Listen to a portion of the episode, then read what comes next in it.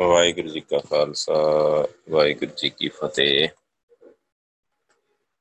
ਆਪਾਂ ਕਰ ਰਹੇ ਹਾਂ ਇਤਿਹਾਸ ਵਿੱਚੋਂ ਕੁਝ ਸਿੱਖ ਬੀਬੀਆਂ ਦਾ ਇਤਿਹਾਸ।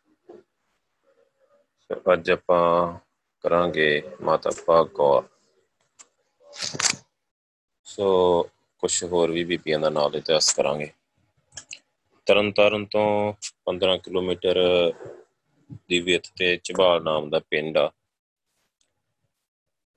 ਮੁਗਲ ਰਾਜ ਸਮੇਂ ਇਹ ਪਿੰਡ ਜਿਹੜਾ ਝਬਾਲ ਆ, ਇਹ ਪੱਟੀ ਦੇ ਪਰਗਨੇ ਵਿੱਚ ਆਉਂਦਾ ਹੈ ਸੋ ਇਹਦੇ ਵਿੱਚ ਗੁਰਸਿੱਖੀ ਚੰਗੀ ਫੈਲੀ ਹੋਈ ਸੀ ਇਸ ਇਲਾਕੇ 'ਚ। ਗੁਰੂ ਨਾਨਕ ਸਾਹਿਬ ਦੇ ਵੇਲੇ ਹੀ ਆਪ ਇਥੋਂ ਸੁਲਤਾਨਪੁਰ ਨੂੰ ਆਉਂਦਿਆਂ ਜਾਂਦਿਆਂ ਗੁਰੂ ਪਾਤਸ਼ਾਹ ਨੇ ਇੱਥੇ ਸਿੱਖੀ ਦਾ ਬੀਜ, ਬੂਟਾ ਲਾਇਆ ਹੈ। ਸੋ ਪੱਟੀ ਦੇ ਪਰਗਣੇ ਵਿੱਚ ਉਸ ਸਮੇਂ ਬਹੁਤ ਸਾਰੇ ਹਿੰਦੂ ਸਖੀ ਸਰਵਰ ਦੇ ਸ਼ਰਧਾਲੂ ਬਣ ਚੁੱਕੇ ਸਨ।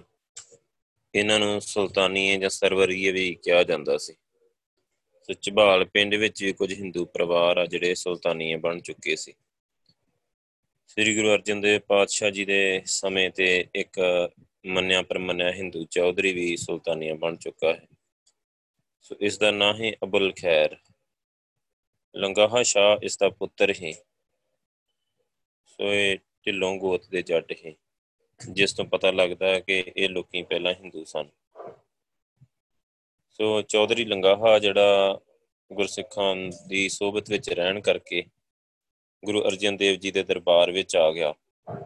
ਗੁਰੂ ਸਾਹਿਬ ਦੀ ਸ਼ਖਸੀਅਤ ਦਾ ਉਸ ਉੱਤੇ ਇੰਨਾ ਪ੍ਰਭਾਵ ਪਿਆ ਕਿ ਉਹ ਗੁਰੂ ਪਾਤਸ਼ਾਹ ਜੀ ਦਾ ਅਨਿੰਨ ਸ਼ਰਧਾਲੂ ਬਣ ਗਿਆ। ਇਹਨਾਂ ਦੇ ਸਾਰੇ ਪਰਿਵਾਰ ਨੇ ਸੁਲਤਾਨੀ ਮਤ ਤਿਆਗ ਦਿੱਤਾ। ਸ੍ਰੀ ਦਰਬਾਰ ਸਾਹਿਬ ਦੀ ਇਮਾਰਤ ਦੀ ਉਸਾਰੀ ਵਿੱਚ ਇਹਨਾਂ ਨੇ ਬਹੁਤ ਸੇਵਾ ਕੀਤੀ। ਜਦੋਂ ਗੁਰੂ ਅਰਜਨ ਦੇਵ ਪਾਤਸ਼ਾਹ ਦੀ ਸ਼ਹੀਦੀ ਦੇਣ ਲਈ ਗੁਰੂ ਸਾਹਿਬ ਲਾਹੌਰ ਗਏ, ਤਾਂ ਉਹਨਾਂ ਦੇ ਨਾਲ ਪੰਜ ਸਿੱਖ ਵੀ ਗਏ, ਜਿਨ੍ਹਾਂ ਵਿੱਚ ਭਾਈ ਲੰਗਾਹਾ ਜੀ ਵੀ ਸਨ। ਸੋ ਉਸਨੇ ਗੁਰੂ ਸਾਹਿਬ ਦੇ ਨਾਲ ਬਹੁਤ ਤਸੀਹੇ ਚੱਲੇ ਸਨ। ਬਾਕੀ ਚਾਰ ਸਿੱਖ, ਭਾਈ ਜੇਠਾ, ਭਾਈ ਪੈ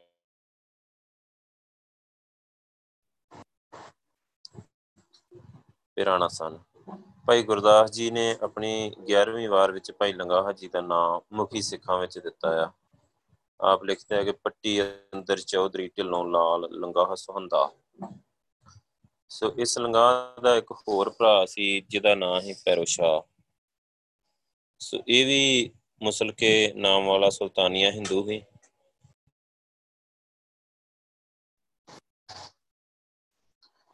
ਸੋ ਇਹ ਵੀ ਆਪਣੇ ਪਰਿਵਾਰ ਵਿੱਚ ਆਈ ਗੁਰਸਿੱਖੀ ਦੇ ਅਸਰ ਦੇ ਨਾਲ ਸਿੱਖ ਹੋ ਗਿਆ ਤੇ ਗੁਰੂ ਦੇ ਦਰਬਾਰ ਦਰਸ਼ਨਾਂ ਨੂੰ ਆਇਆ ਜਾਇਆ ਕਰਦਾ ਸੀ। ਇਸ ਦੇ ਪੁੱਤਰ ਦਾ ਨਾਂ ਹੀ ਮਾਲੋ ਸ਼ਾ ਉਹ ਵੀ ਗੁਰੂ ਘਰ ਦਾ ਸਿੱਖ ਹੋਇਆ ਸੀ। ਛੇਵੇਂ ਸਤਿਗੁਰਾਂ ਵੇਲੇ ਸੇਵਾ ਕਰਦਾ ਰਿਹਾ। ਇਸ ਦੀ ਔਲਾਦ ਵਿੱਚ ਇੱਕ ਬੱਚੀ ਦਾ ਜਨਮ ਹੋਇਆ। ਇਸ ਦਾ ਨਾਮ ਭਾਗ ਭਰੀ ਰੱਖਿਆ ਗਿਆ। ਬਾਅਦ ਵਿੱਚ ਸਿੱਖ ਇਤਿਹਾਸ ਵਿੱਚ ਮਾਈ ਭਾਗ ਕੌਰ ਕਰਕੇ ਪ੍ਰਸਿੱਧ ਆ।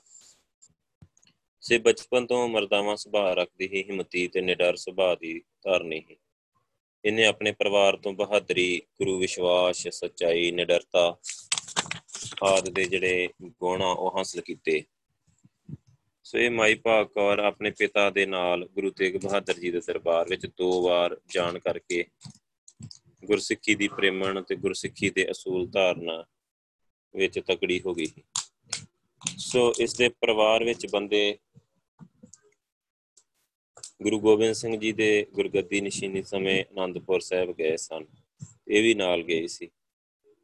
ਇਸ ਉਪਰੰਤ ਜਦੋਂ 1699 ਦੀ ਵਿਸਾਖੀ ਨੂੰ ਗੁਰੂ ਪਾਤਸ਼ਾਹ ਨੇ ਪੰਜ ਪਿਆਰਿਆਂ ਦੁਆਰਾ ਖੰਡੇ ਦੀ ਪਹਲ ਚਲਾਈ, ਖਾਲਸਾ ਪ੍ਰਗਟ ਕੀਤਾ, ਤਾਂ ਇਸ ਮਾਈ ਭਾਗ ਕੌਰ ਦੇ ਪਰਿਵਾਰ ਵਿੱਚੋਂ ਵੀ ਕਈ ਬੰਦੇ ਅੰਮ੍ਰਿਤ ਛਕ ਕੇ ਵਾਪਸ ਪਰਤੇ। ਇਸ ਉਪਰੰਤ ਛੇਤੀ ਹੀ ਸਾਰੇ ਪਿੰਡਾਂ, ਸ਼ਹਿਰਾਂ ਵਿੱਚ ਸਿੰਘਾਂ ਨੂੰ ਭੇਜ ਕੇ ਖੰਡੇ ਦੀ ਪਾਹਲ ਦਿੱਤੀ ਗਈ ਤੇ ਭਾਰੀ ਗਿਣਤੀ ਵਿੱਚ ਖਾਲਸਾ ਤਿਆਰ ਹੋ ਗਿਆ। ਸਨ 1700 ਵਿੱਚ ਪਹਾੜੀਆਂ ਨੇ ਗੁਰੂ ਸਾਹਿਬ ਦੇ ਨਾਲ ਦੁਬਾਰਾ ਜੰਗ ਛੇੜ ਦਿੱਤੀ। ਜਦ ਪਹਾੜੀ ਹਿੰਦੂ ਰਾਜਿਆਂ ਦੀਆਂ ਗੁਰੂ ਘਰ ਨਾਲ ਵਧੀਕੀਆਂ ਦੀ ਖਬਰ ਅੰਮ੍ਰਿਤਸਰ ਦੇ ਇਲਾਕੇ ਵਿੱਚ ਪਹੁੰਚੀ, ਤਾਂ ਬਹੁਤ ਸਾਰੇ ਗੱਭਰੂ, ਜਿਨ੍ਹਾਂ ਵਿੱਚ ਮਸੰਦ ਦੁਨੀ ਚੰਦ ਦੇ ਪੁੱਤਰੇ ਸਰਦਾਰ ਅਨੂਪ ਸਿੰਘ ਸਰੂਪ ਸਿੰਘ ਉੱਗੇ ਜਥੇਦਾਰ ਸੀ, ਸ੍ਰੀ ਅਨੰਦਪੁਰ ਸਾਹਿਬ ਲਈ ਤਿਆਰ ਹੋਏ। ਜਦ ਬੀਬੀ ਭਾਗ ਕੌਰ ਨੂੰ ਇਹ ਖਬਰ ਮਿਲੀ ਤਾਂ ਉਹ ਵੀ ਆਪਣੇ ਭਰਾਵਾਂ ਨਾਲ ਜਾਣ ਲਈ ਤਿਆਰ ਹੋ ਗਈ। ਪਰ ਪਰਿਵਾਰ ਦੇ ਹੋਰ ਮੈਂਬਰਾਂ ਨੇ ਕਿਹਾ ਕਿ ਪਰਿਵਾਰ ਵਿੱਚੋਂ ਗੱਭਰੂ ਤਾਂ ਗੁਰੂ ਦੀ ਸੇਵਾ ਲਈ ਜਾ ਹੀ ਰਹੇ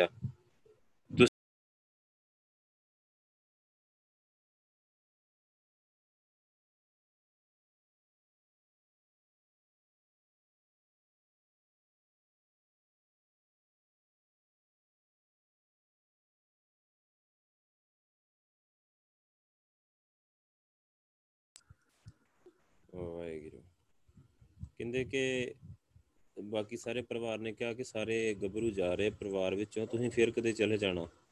ਬੀਬੀ ਜੀ ਨੇ ਬਹੁਤ ਜ਼ੋਰ ਲਾਇਆ, ਪਰ ਮਾਤਾ ਪਿਤਾ ਨੇ ਨਾ ਜਾਣ ਦਿੱਤਾ। ਕਿਹਾ ਫਿਰ ਜਦੋਂ ਮੌਕਾ ਬਣੇਗਾ, ਤੁਹਾਨੂੰ ਗੁਰੂ ਪਾਤਸ਼ਾਹ ਦੇ ਦਰਸ਼ਨਾਂ ਲਈ ਲੈ ਜਾਵਾਂਗੇ। ਸੋ ਬੀਬੀ ਆਨੰਦਪੁਰ ਤਾਂ ਨਾ ਜਾ ਸਕੀ। ਉਸਨੇ ਪਿੰਡ ਵਿੱਚ ਹੀ ਸ਼ਸਤਰ ਵਿਦਿਆ ਸਿੱਖਣੀ ਆਰੰਭ ਕਰ ਦਿੱਤੀ। ਉਹ ਨੇਜਾਬਾਜੀ ਵਿੱਚ ਜ਼ਿਆਦਾ ਮਤਲਬ ਰੁਚੀ ਰੱਖਦੀ ਸੀ।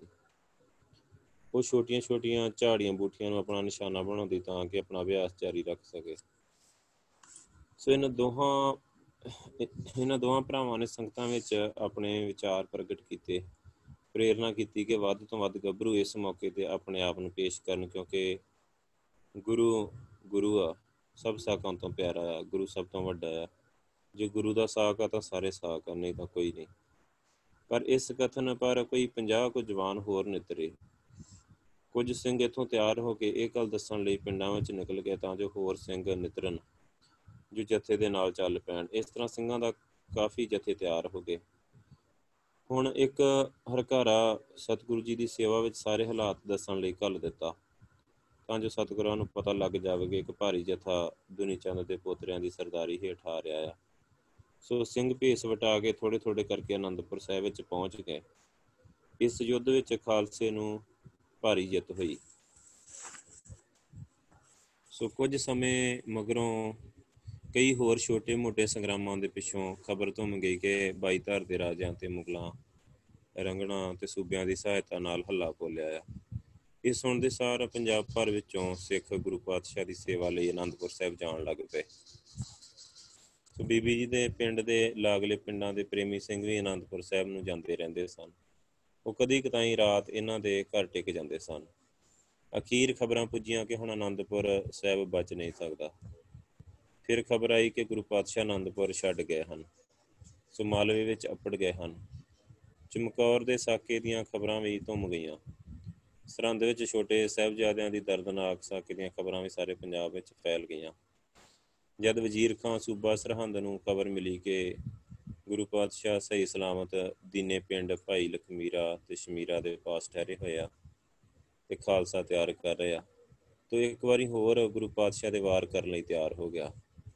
ਸੋ ਉਸ ਦੇ ਹਮਲਾ ਕਰਨ ਦੀ ਨੀਅਤ ਤੋਂ ਖਾਲਸਾ ਪੰਥ ਵਿੱਚ ਗੁੱਸੇ ਦੀ ਅੱਗ ਭੜਕ ਉੱਠੀ ਇਸ ਸਮੇਂ ਮਰਦਮਾਈ ਤੋਂ ਗੁਰੂ ਪਾਤਸ਼ਾਹ ਦੀ ਸ਼ਰਧਾ ਅਤੇ ਪਿਆਰ ਦੇ ਜਜ਼ਬਾਤ ਸੰਭਾਲੇ ਨਾ ਗਏ। ਸੋ ਉਹਨਾਂ ਦਾ ਵੀ ਵੀਰ ਰਸ ਨਾਲ ਖੂਨ ਉਬਾਲੇ ਖਾਣ ਲੱਗ ਪਿਆ। ਘਰ ਵਾਲੇ ਨੂੰ ਕਹਿਣ ਲੱਗੀ, ਚਲੋ ਸਿੰਘ ਜੀ ਸਰੀਰ ਗੁਰੂ ਪਾਤਸ਼ਾਹ ਤੋਂ ਅਰਪਣ ਕਰੀਏ।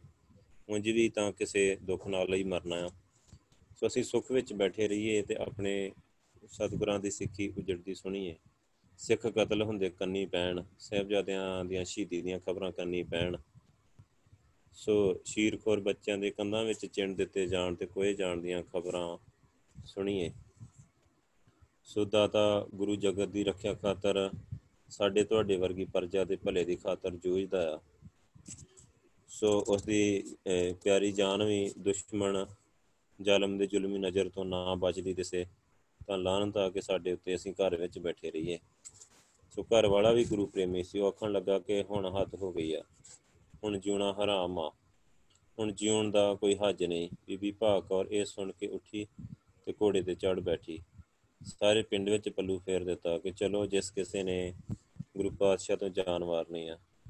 ਸੋ ਪਿੰਡਾਂ ਦੇ ਸਿੱਖ ਤਿਆਰ ਕੀਤੇ, ਜੋ ਝਬਾਲਾ ਇਕੱਠੇ ਹੋਏ। ਇਹ ਵੀ ਖਿਆਲ ਆ ਕਿ ਉਹ ਇਕੱਠ ਪੱਟੀ ਪੱਟੀ ਦੀ ਰੱਖ ਵਿੱਚ ਹੋਇਆ ਸੀ। ਸੋ ਖਾਲਸੇ ਦਾ ਇਹ ਵਹੀਰ ਤਿਆਰ ਹੋ ਕੇ ਗੁਰੂ ਗੁਰੂ ਪਾਤਸ਼ਾਹ ਵੱਲ ਮਾਲਵੇ ਨੂੰ ਹੋ ਤੁਰਿਆ। ਮਾਤਾ ਭਾਕੌਰ ਦਾ ਪੇਕਾ ਪਿੰਡ ਝਬਾਲ ਸੀ। ਤੇ ਖਿਆਲ ਕੀਤਾ ਜਾਂਦਾ ਕਿ ਇਹਨਾਂ ਦਾ ਸਹੁਰਾ ਪਿੰਡ ਪੱਟੀ ਸੀ। ਉਹ ਸਰਦਾਰ ਨਿਧਾਨ ਸਿੰਘ ਨਾਲ ਵਿਆਹੀ ਗਈ ਸੀ। ਸੋ ਰੂਪੀਆਣਾ ਲੰਘ ਕੇ ਖਿਦਰਾਣੇ ਦੇ ਲਾਗੇ ਜਾ ਕੇ ਗੁਰੂ ਪਾਤਸ਼ਾਹ ਦੀ ਸੇਵਾ ਵਿੱਚ ਪੁੱਜੇ। ਜਿਨ੍ਹਾਂ ਮੁਖੀਆਂ ਦੇ ਨਾਮ ਇਤਿਹਾਸਕ ਤੌਰ ਤੇ ਮਿਲਦੇ ਆ, ਸੋ 40 ਦੇ ਲਗਭਗ ਸਨ। ਜਿੰਨਾ ਵਹੀਰ ਆਇਆ ਸੀ, ਸਾਰੇ ਦਾ ਸਾਰਾ ਸੰਦਬੱਧ ਸਮਾਨ, ਜੰਗ ਨਾਲ ਸ਼ਿਸ਼ੋਭਤ ਹੀ ਤੇ ਘਰੋਂ ਗੁਰੂ ਪਾਤਸ਼ਾਹ ਦੀ ਸੇਵਾ ਵਿੱਚ ਯੁੱਧ ਕਰਨ ਲਈ ਆਇਆ ਸੀ। ਮਹਾ ਸਿੰਘ ਨੂੰ ਪਿੰਡੋਂ ਜਥੇਦਾਰ ਥਾਪ ਕੇ ਤੋਰਿਆ ਗਿਆ ਸੀ। ਖਰਚ ਵਾਸਤੇ ਪਦਾਰਥ ਵੀ ਨਾਲ ਸੀ। ਰਸਤੇ ਵਿੱਚ ਕੁਝ ਹੋਰ ਸਿੰਘ ਵੀ ਨਾਲ ਰਲ ਗਏ। ਸੋ ਗੁਰੂ ਸਾਹਿਬ ਨੇ ਜੰਗ ਦੀ ਸਾਰੀ ਵਿਉਂਤ ਬਣਾਈ। ਉੱਥੇ ਵੈਰੀਆਂ ਦਾ ਭਾਰੀ ਜੰਗਲ ਸੀ। ਉੱਥੇ ਬੇਰੀਆਂ ਦਾ ਭਾਰੀ ਜੰਗਲ ਸੀ। ਸੋ ਸਿੰਘਾਂ ਸਿੰਘਾਂ ਵੱਡੇ ਵੱਡੇ ਚਾਦਰੇ ਬੇਰੀਆਂ ਤੇ ਪਾ ਕੇ ਤਾਂ ਦੀ ਸ਼ਕਲ ਬਣਾ ਦਿੱਤੀ ਕਿ ਦੂਰੋਂ ਤੰਬੂ ਜਾਪਣ। ਸੋ ਪਾਣੀ ਦੇ ਛੰਭ ਨੂੰ ਹਰ ਹਾਲਤ ਵਿੱਚ ਆਪਣੇ ਕਬਜ਼ੇ ਵਿੱਚ ਰੱਖਣ ਹਿੱਤ ਇਹ ਮੋਰਚੇ ਕਾਫੀ ਅੱਗੇ ਜਾ ਕੇ ਬਣਾਏ ਗਏ। ਕਿਉਂਕਿ ਮੈਦਾਨੇ ਜੰਗ ਵਿੱਚ ਪਾਣੀ ਨਾ ਹੋਣ ਕਰਕੇ ਫੌਜਾਂ ਦੀ ਬੁਰੀ ਹਾਲਤ ਹੋ ਜਾਂਦੀ ਹੈ। ਸੋ ਗੁਰੂ ਜੀ ਨੇ ਫੌਜਾਂ ਨੂੰ ਵੱਖ-ਵੱਖ ਜਥੇਦਾਰਾਂ ਦੀ ਸਰਦਾਰੀ ਹੇਠ ਵੰਡ ਕੇ ਵੱਖ-ਵੱਖ ਮੋਰਚਿਆਂ ਤੇ ਨਿਯੁਕਤ ਕੀਤਾ। ਸੋ ਗੁਰੂ ਜੀ ਆਪ ਟਿੱਬੀ ਦੇ ਉੱਪਰ ਬੈਠ ਗਏ। ਸੂਬਾ ਸਰਹੰਦ ਦੀ ਫੌਜ ਪੁੱਜੀ ਤੇ ਕਮਸਾਨ ਦਾ ਜੰਗ ਹੋਇਆ। ਅੰਤ ਫਤਿਹ ਖਾਲਸੇ ਦੀ ਹੋਈ। ਸੋ ਮੁਗਲ ਹਿਸ਼ਾਮ ਢਲਣ ਤੱਕ ਮੂੰਹ ਦੀ ਖਾ ਕੇ ਤੇ ਦੌੜ ਗਏ।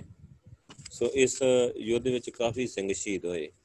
ਹੁਣ ਗੁਰੂ ਪਾਤਸ਼ਾਹ ਜੀ ਟਿੱਬੀ ਤੋਂ ਉਤਰ ਕੇ ਜਿੱਥੇ ਸਿੰਘ ਜੂਝਦੇ ਹੋਏ, ਸ਼ਹੀਦ ਹੋਏ ਪਏ ਸਨ, ਉੱਥੇ ਆ ਪਹੁੰਚੇ। ਸੋ ਜਥੇਦਾਰ ਮਾਂ ਸਿੰਘ ਦੇ ਕੋਲ ਪਹੁੰਚੇ ਗੁਰੂ ਪਾਤਸ਼ਾਹ। ਤੇ ਇਸ ਵੇਲੇ ਇੱਕ ਸਿੰਘ ਨੇ ਆਖਿਆ ਕਿ ਸੱਚੇ ਪਾਤਸ਼ਾਹ, ਇਹ ਮਾਈ ਦਾ ਸਰੀਰ ਪਿਆ ਆ, ਮਰੀ ਨਹੀਂ ਆ। ਤੇ ਇਹ ਵੀ ਦੱਸਦੇ ਆ ਕਿ ਮਾਈ ਇਸ ਵੇਲੇ ਮਰਦਾਵੇਂ ਵੇਸ ਵਿੱਚ ਸੀ।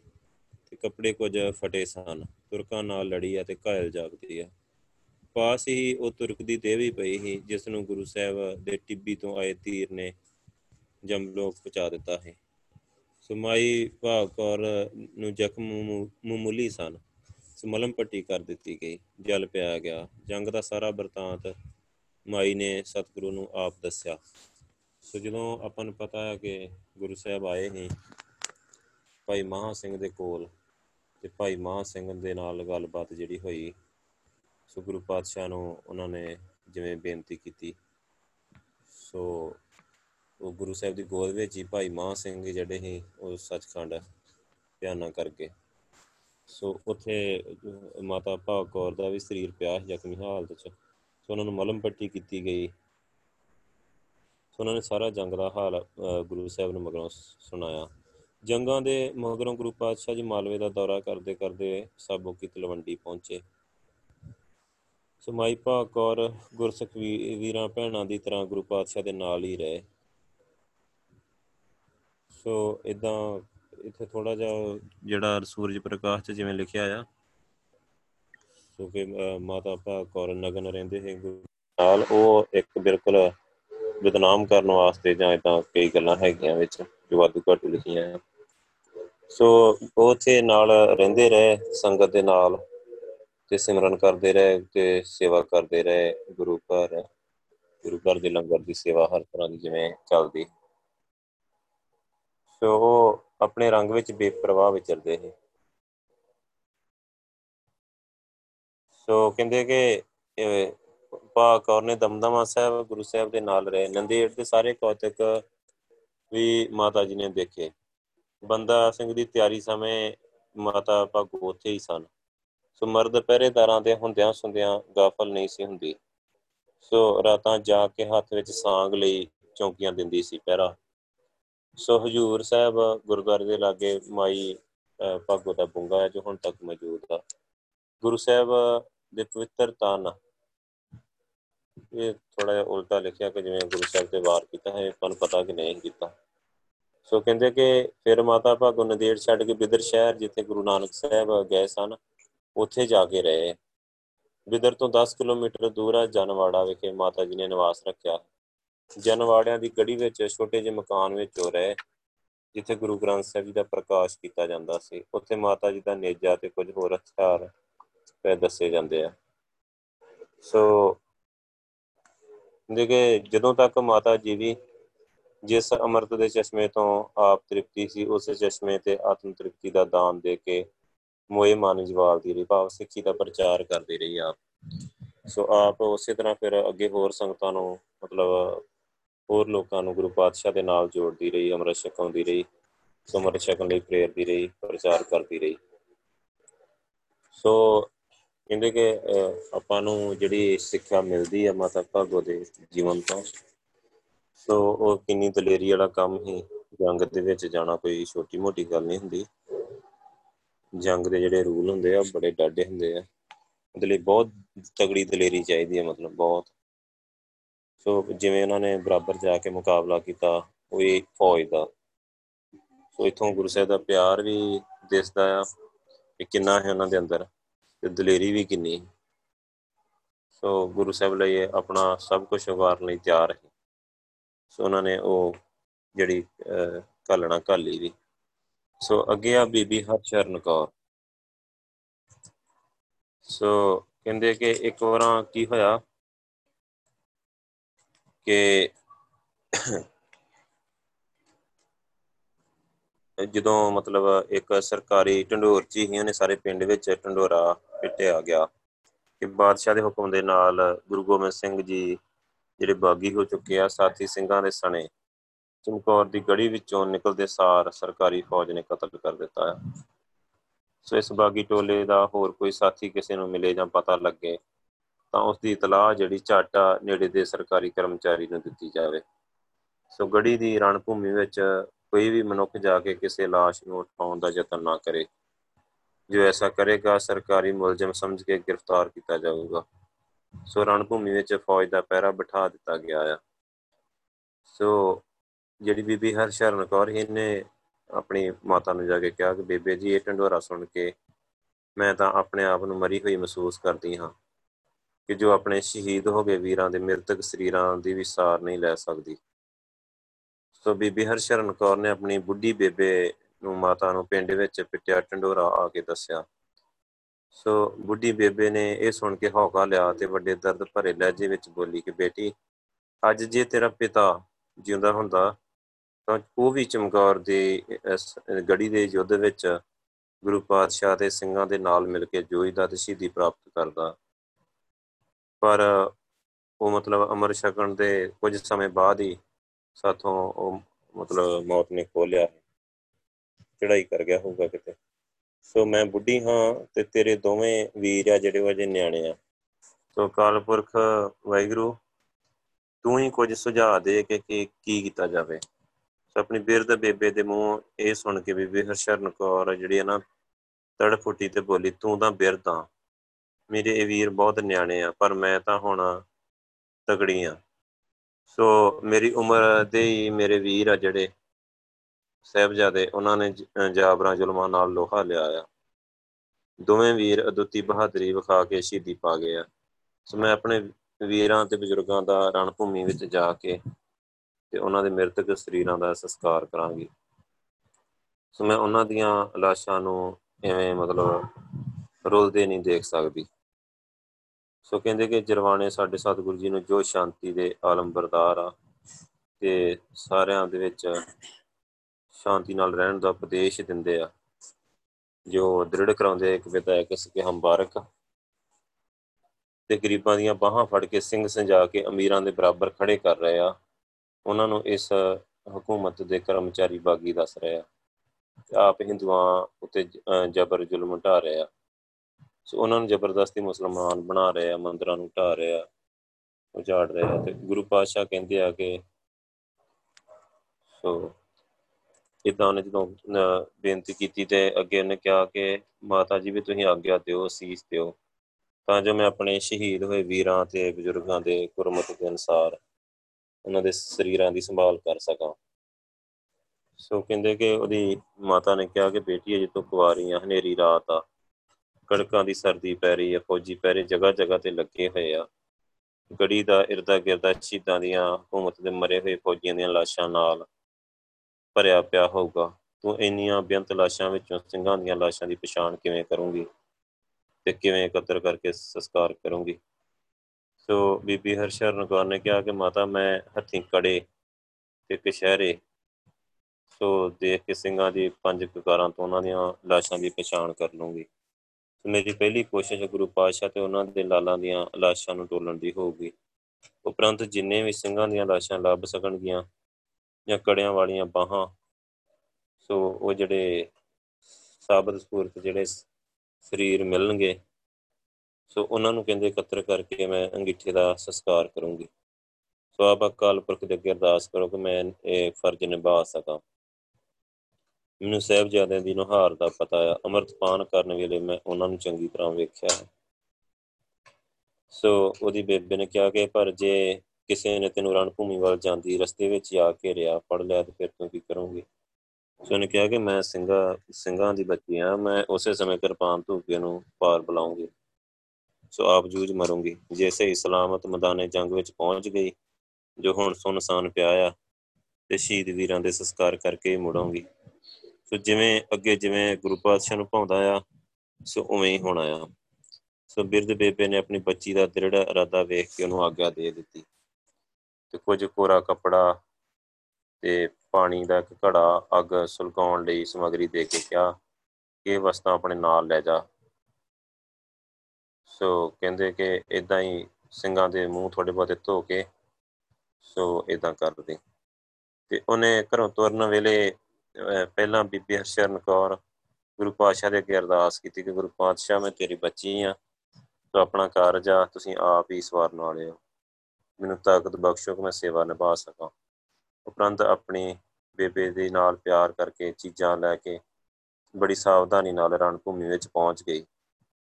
ਤੇ ਵਾਹਿਗੁਰੂ ਨੇ, ਵਾਹਿਗੁਰੂ ਦੀ ਕਿਰਪਾ ਦੇ ਨਾਲ ਬੀਬੀ ਜੀ ਨੂੰ ਸਹੀ ਰਾਹ ਵਿਖਾਇਆ। ਉਹ ਐਨ ਟਿਕਾਣੇ ਤੇ ਮਤਲਬ ਪਹੁੰਚ ਗਈ।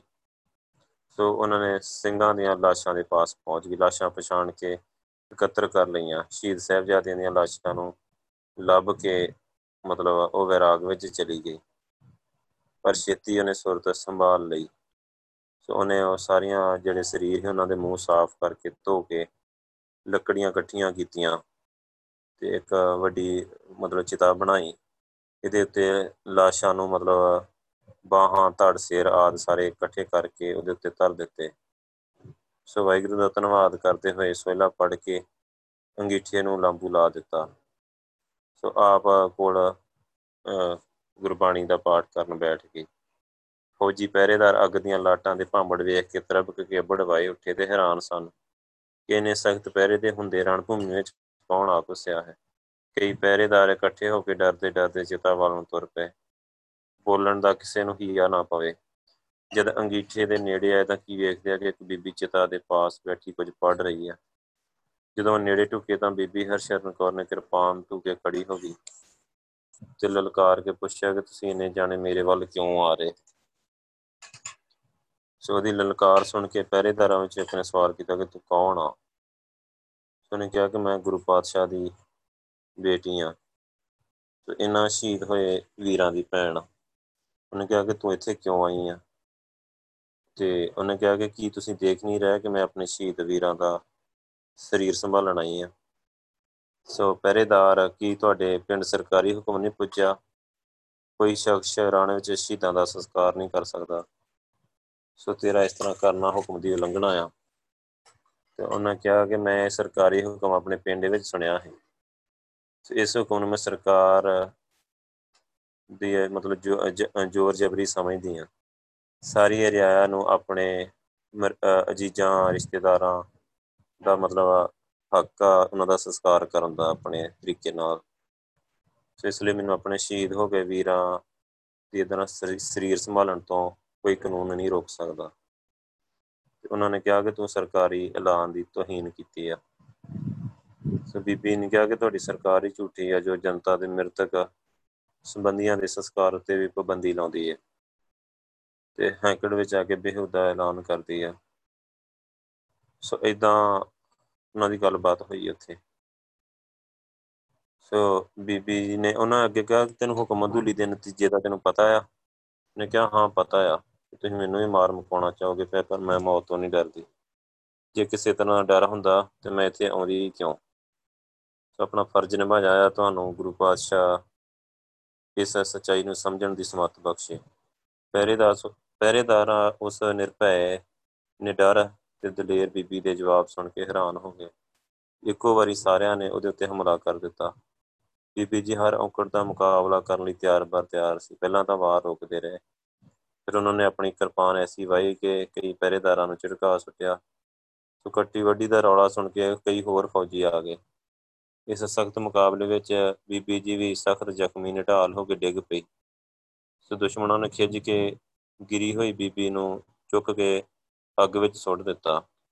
ਸੋ ਉਹ ਵੀ ਸ਼ਹੀਦਾਂ ਦੇ ਸ਼ਹੀਦਾਂ ਦੇ ਨਾਲ ਜਾ ਰੜੀ ਸੋ ਦੂਜੇ ਦਿਨ ਫੂਲਕਿਆਂ ਦਾ ਸਰਦਾਰ ਹੀ ਤਰਲੋਕ ਸਿੰਘ ਰਾਮ ਸਿੰਘ ਮਾਮਲਾ ਤਾਰਨ ਆਏ ਸਨ। ਮੈਦਾਨੇ ਜੰਗ ਵਿੱਚ ਪੁੱਜੇ ਤੇ ਅੰਗੀਠੇ ਦੇ ਬੀਬੀ ਜੀ ਦੇ ਅੱਧ ਜਲੇ লাশ ਨੂੰ ਦੇਖ ਕੇ ਤੰਗ ਰਹਿ ਗਏ। ਸੋ ਸਾਥੋਂ ਪਹਿਲਾਂ ਵੀ ਇਹ ਬੀਬੀ ਜੀ ਆ ਕੇ ਸ਼ਹੀਦਾਂ ਦਾ ਸੰਸਕਾਰ ਕਰ ਗਈ। ਤੋਂ ਪਹਿਰੇਦਾਰਾਂ ਦੇ ਹੱਥੋਂ ਸ਼ਹੀਦ ਹੋ ਗਈ। ਸੋ ਉਹਨਾਂ ਨੇ ਉਹਨਾਂ ਦੋਹਾਂ ਸਰਦਾਰਾਂ ਨੂੰ ਸੋਚ ਫਿਰੀ ਕਿ ਬੀਬੀ ਇਸ ਗੜੀ ਦੇ ਕਿਸੇ ਲਾਗਲੇ ਪਿੰਡ ਦੀ ਆ। ਇਸ ਲਈ ਬੀਬੀ ਜੀ ਦੇ ਪਦ ਚ ਇਹਨਾਂ ਨੂੰ ਭਾਲਦੇ ਪਿੰਡ ਕਰੁੰਡ ਜਿਸ ਨੂੰ ਅੱਜ ਕੱਲ ਰਾਏਪੁਰ ਆਖਦੇ ਆ।